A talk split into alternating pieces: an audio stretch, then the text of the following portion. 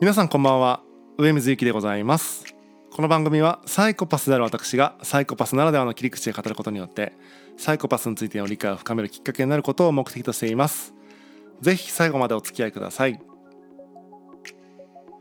今日は人間のいい加減さを読み解くというお話でございます。まあ、人間って本当にですねいい加減だなというふうに思うわけですね。で結構真面目にやっている人真面目ぶっている人でさえもまあ細かいところ見ていくとあ相当真面目ぶってるだけだなと、えー、相当いい加減だなというふうに思うわけです、えー、例えばですねダイエット。ダイエットするって言ってね、えー、成功したことありますかと、えー、ちゃんと目標達成してそれをその後も維持してますかっていうことなんですよ、えー、ライザップがですね、えー、2019年2月9日から2月11日に、えー、4230名にですねアンケートをした結果20代から、えー、69歳までの男女にねアンケートをした結果ですね、えーまあ、ダイエットの成功率は36%だったと。まあ、男性が約40%女性が30%ってことで、まあ、ちょっと男女差があるんですがま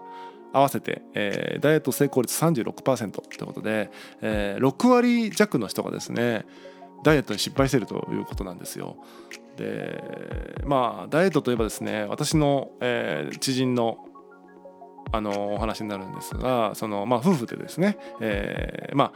その相方が何ですかもうちょっといい加減太ってきたからダイエットすると言いながら、えー、宣言したにもかかわらず、えー、仕事から帰ってきてですね酒は飲むわ、えー、炭水化物はバカ食いするわその後ポテトチップスは食べるわってことでですね全然有言実行しないと全然ダイエットできてないんじゃないかっていうことでですね怒っておられました。で、まあ、そういうことってね意外といっぱいあるんじゃないかなと、まあ、僕で言えばですね、えー、お酒ですね。お酒を何回もですねあの飲み過ぎてしまってですね次の日後悔するっていうのはもう多分100回と言わずにやってると思うんですが、えーまあ、お酒と上手に付き合っていかなきゃなってことは毎回、えー、いろんなルール決めるんですが毎回破ってしまうと いうところがあります。で、こういう生活のものもあるんですが今度未来のこともありますね。例えばなんだろう、将来の夢とか目標みたいなものを、えー、でしょう。台無しにしちゃうってことですよね。例えば僕で言うと過去ね、いわゆるミュージシャンになりたかったとかもそうだし、えー、もっとちっちゃい頃は警察官になりたかったんですけども今警察官絶対なりたくないし、えー、ミュージシャンも、えー、なれるって言われてもあんまなりたくないなと思うしって感じですね。で結果なんか全然、え、想像もしなかった仕事をしてるんですが、まあ、そんな感じでこう自分が言ったことをやってない例えば、え、っとね作業療法士っていう資格を取りに専門学校に行ったにもかかわらずその専門学校辞めてますから、えー、全然有言実行でも何でもないですね、えー、やるといったことをやってないっていう感じでございます。はい。でまあ恋愛なんかも今度そうですよね。大体そのなんか、えー、適当に遊んでやろうと思って付き合う人もいるかもしれないですけども、えー、まあ一生を添い遂げるぐらいのねなんか分かんないけどこの人といると最高みたいなので付き合い出す人の方が多分多いと思うんですが、えー、っていう中で、えーまあ、結局3年で3年以内に82%のカップルが別れるらしいですね、はい、メンタリストの DAIGO さんがなんか YouTube で言ってたらしいんですけども、えーまあ、3年以内に82%別れると。じゃああの一生添い遂げるみたいななんかあの宣言というかあの、まあ、宣言したかどうかは別としてその心の中にあったマグマはどこに行ったんだって話ですよ。3年以内に82%のマグマが、えー、消失するわけですから、えー、人間間って本当にねこうしてみるとダメでダメダメだなというふうに思いますね。はい。でこれをねなんかどうしてもこう、まあ、意志が弱いとかなんか本当にその思っていないからだみたいな風に持っていくのはちょっと暴論かなというふうに思っていて、えーまあ、人間っていうのは思っていてもできない。えー、180度変わることがあるっていうのが人間なのかなというふうに思っています。つまり、えー、気持ちにね気持ちに左右される生き物なんだということだと私は思ってるんですね。えー、そう考えるとその気持ちは、えー、変わって当たり前じゃないですか、えー、10年前と気持ちが変わってないって結構すごいことだと思うんで、えーまあ、変わって当たり前ぐらいの前提に立つことが実はすごく大事なんじゃないかなと思うんですね。でまあとはいえじゃあ恋愛とかでねなんかこう気持ちが変わったとかってえー、どうなの？とか、えー、資格取るって言ってたのに、えー、取らないってどういうこと？とかですね、えー、いうこともあると思いますし例えばなんだろうな、えー、もうちょっと小さなことでもいいですよ。なんか誰か、まあ、身近なパートナーに、えー、優しく接しようと決めたのについ怒ってしまうとかもこれ全然あれですよね。決めたのにやってないですから、まあ、一緒ですよ。もうダイエット失敗したのと、えー、資格取らなかったのと一緒みたいなもんですね。そんな感じで、えー、自分がそう心から思ってたのにできなかったっていうことはたくさんある。それがやっぱ人間だと思うんですね。はい。でそれをですね何、えー、て言うのかな。まあ、自分とまず約束したとか、えー、相手とまあ実際に約束したっていう、まあ、パターンあると思いますがどっちにしろ、まあ、それをね裏切りと取ることもできると。うん、恋愛だったらまあ分かりやすくその裏切りだとかなんかねふうになんか思いやすいのかもしれないですけどもどっからすると全てが、えー、裏切りもしくは全てが裏切りじゃないっていうどっちかしかないと思ってるんですよね。はい。えーまあ、全てを裏切りと捉えるんだったらあのまあ、恋愛を裏切りだって捉えるんだったらじゃあ、えー、早起きするって言ったのに早起きしなかったことも裏切りだし、えー、ダイエットをするって言ったのにしなかったことも裏切りになってしまうと。でも、えー、裏切りじゃないっていう考えにいけば全ては裏切りじゃない。気持ちだから変わるよねって捉えられると。この、まあ、10か0かとは言わないけども自分はどこのラインにいるかってことはしっかりと、え、考えてみるといいんじゃないかなと思いますね。で恋愛の場合はですね裏切られたというよりはですねシンプルに傷ついたっていうことだと思うので、えー、裏切ったとかその相手のなんか火を責めるというよりは傷ついたという自分のね、えー、気持ちを主張した方がよっぽどいいのかなというふうに思ったりはします。はい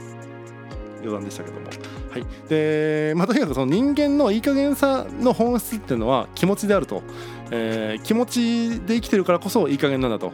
じゃあ気持ちがなかったらいいよねということにはなりませんよね当然。やっぱり気持ちがあるから人間なんだからやっぱその気持ちを大事にした方がいいんじゃないかと、えー、サイコパスが言うのもなんですけどもそう思うわけです、えー、だとするとだとするとこの社会っていうのはかなり気持ちを無視されたような特に仕事なんかね、えー、結果重視でとかなんか合理的にやれみたいなっていうのはかなりね気持ちを無視した、え、社会だなと思うことがあってですね、うん、果たしてそれでいいのかなということを思います、え、でまあ私が言うのもとにかく何なんですけどもね、えー、そのやり遂げられないことをですね気合の問題にされたりね、えー、人間性の問題にされがちなんですけども、えー、私からするとそうではなくて、えーまあ、気持ちにそんだけ左右される生き物なのであれば気持ちをしっかりとマネジメントすることが大事なんじゃないかなというふうに思います、えー、気持ちが悪いんじゃなくて気持ちをコントロールできないことが、えー、まあなんだろうねこの市場社会においてはなかなか厳しいっていうことだと思うので気持ちがあることではなくて気持ちをマネジメントできてないことがまずいんだってことをまず理解してほしいと。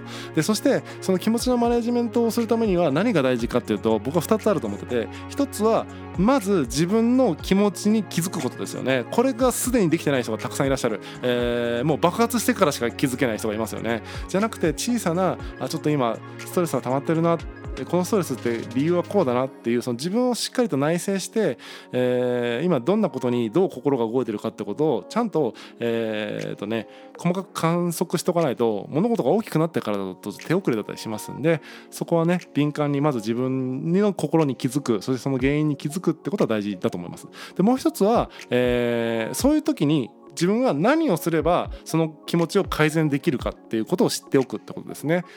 解決方法ですよね。改善方法ですよね、うん、僕の場合はですね、えー、サウナですね完全に。サウナに行くことによって、えー、かなりそのストレス発散というか、えー、クリアになりますんで僕はもう、えー、今週1回、えー、サウナに絶対行くようにしているんですね。あの外出自粛の頃以外はですねしてましたしてますね。はい今も毎週行ってます。でサウナに行って、え、ことによって、まあ、リセットするっていうのをやってます。その他ですねアイデアに煮詰まってが出ずに煮詰まったみたいな時とかは散歩をするようにしててみたいな感じで自分が、えー、こういう時はこうするとそれが改善されるっていうその解決方法も知っておくといいと。なのでこれ2点セットなんですよ。ついつい散歩すればいいとかついついサウナに行けば OK っていう解決方法ばっか目がいくんですけどもまずは自分がどういう心なのかどういう状態なのかっていうことを、えー、自分でちゃんと観測できるようにならないと意味ないですよね。で次に自分は何に心が動きやすいのかってこともやっぱりその理解しないと、えー、マラソンすりゃいいってもんじゃないんでですねそこも、えー、ちゃんと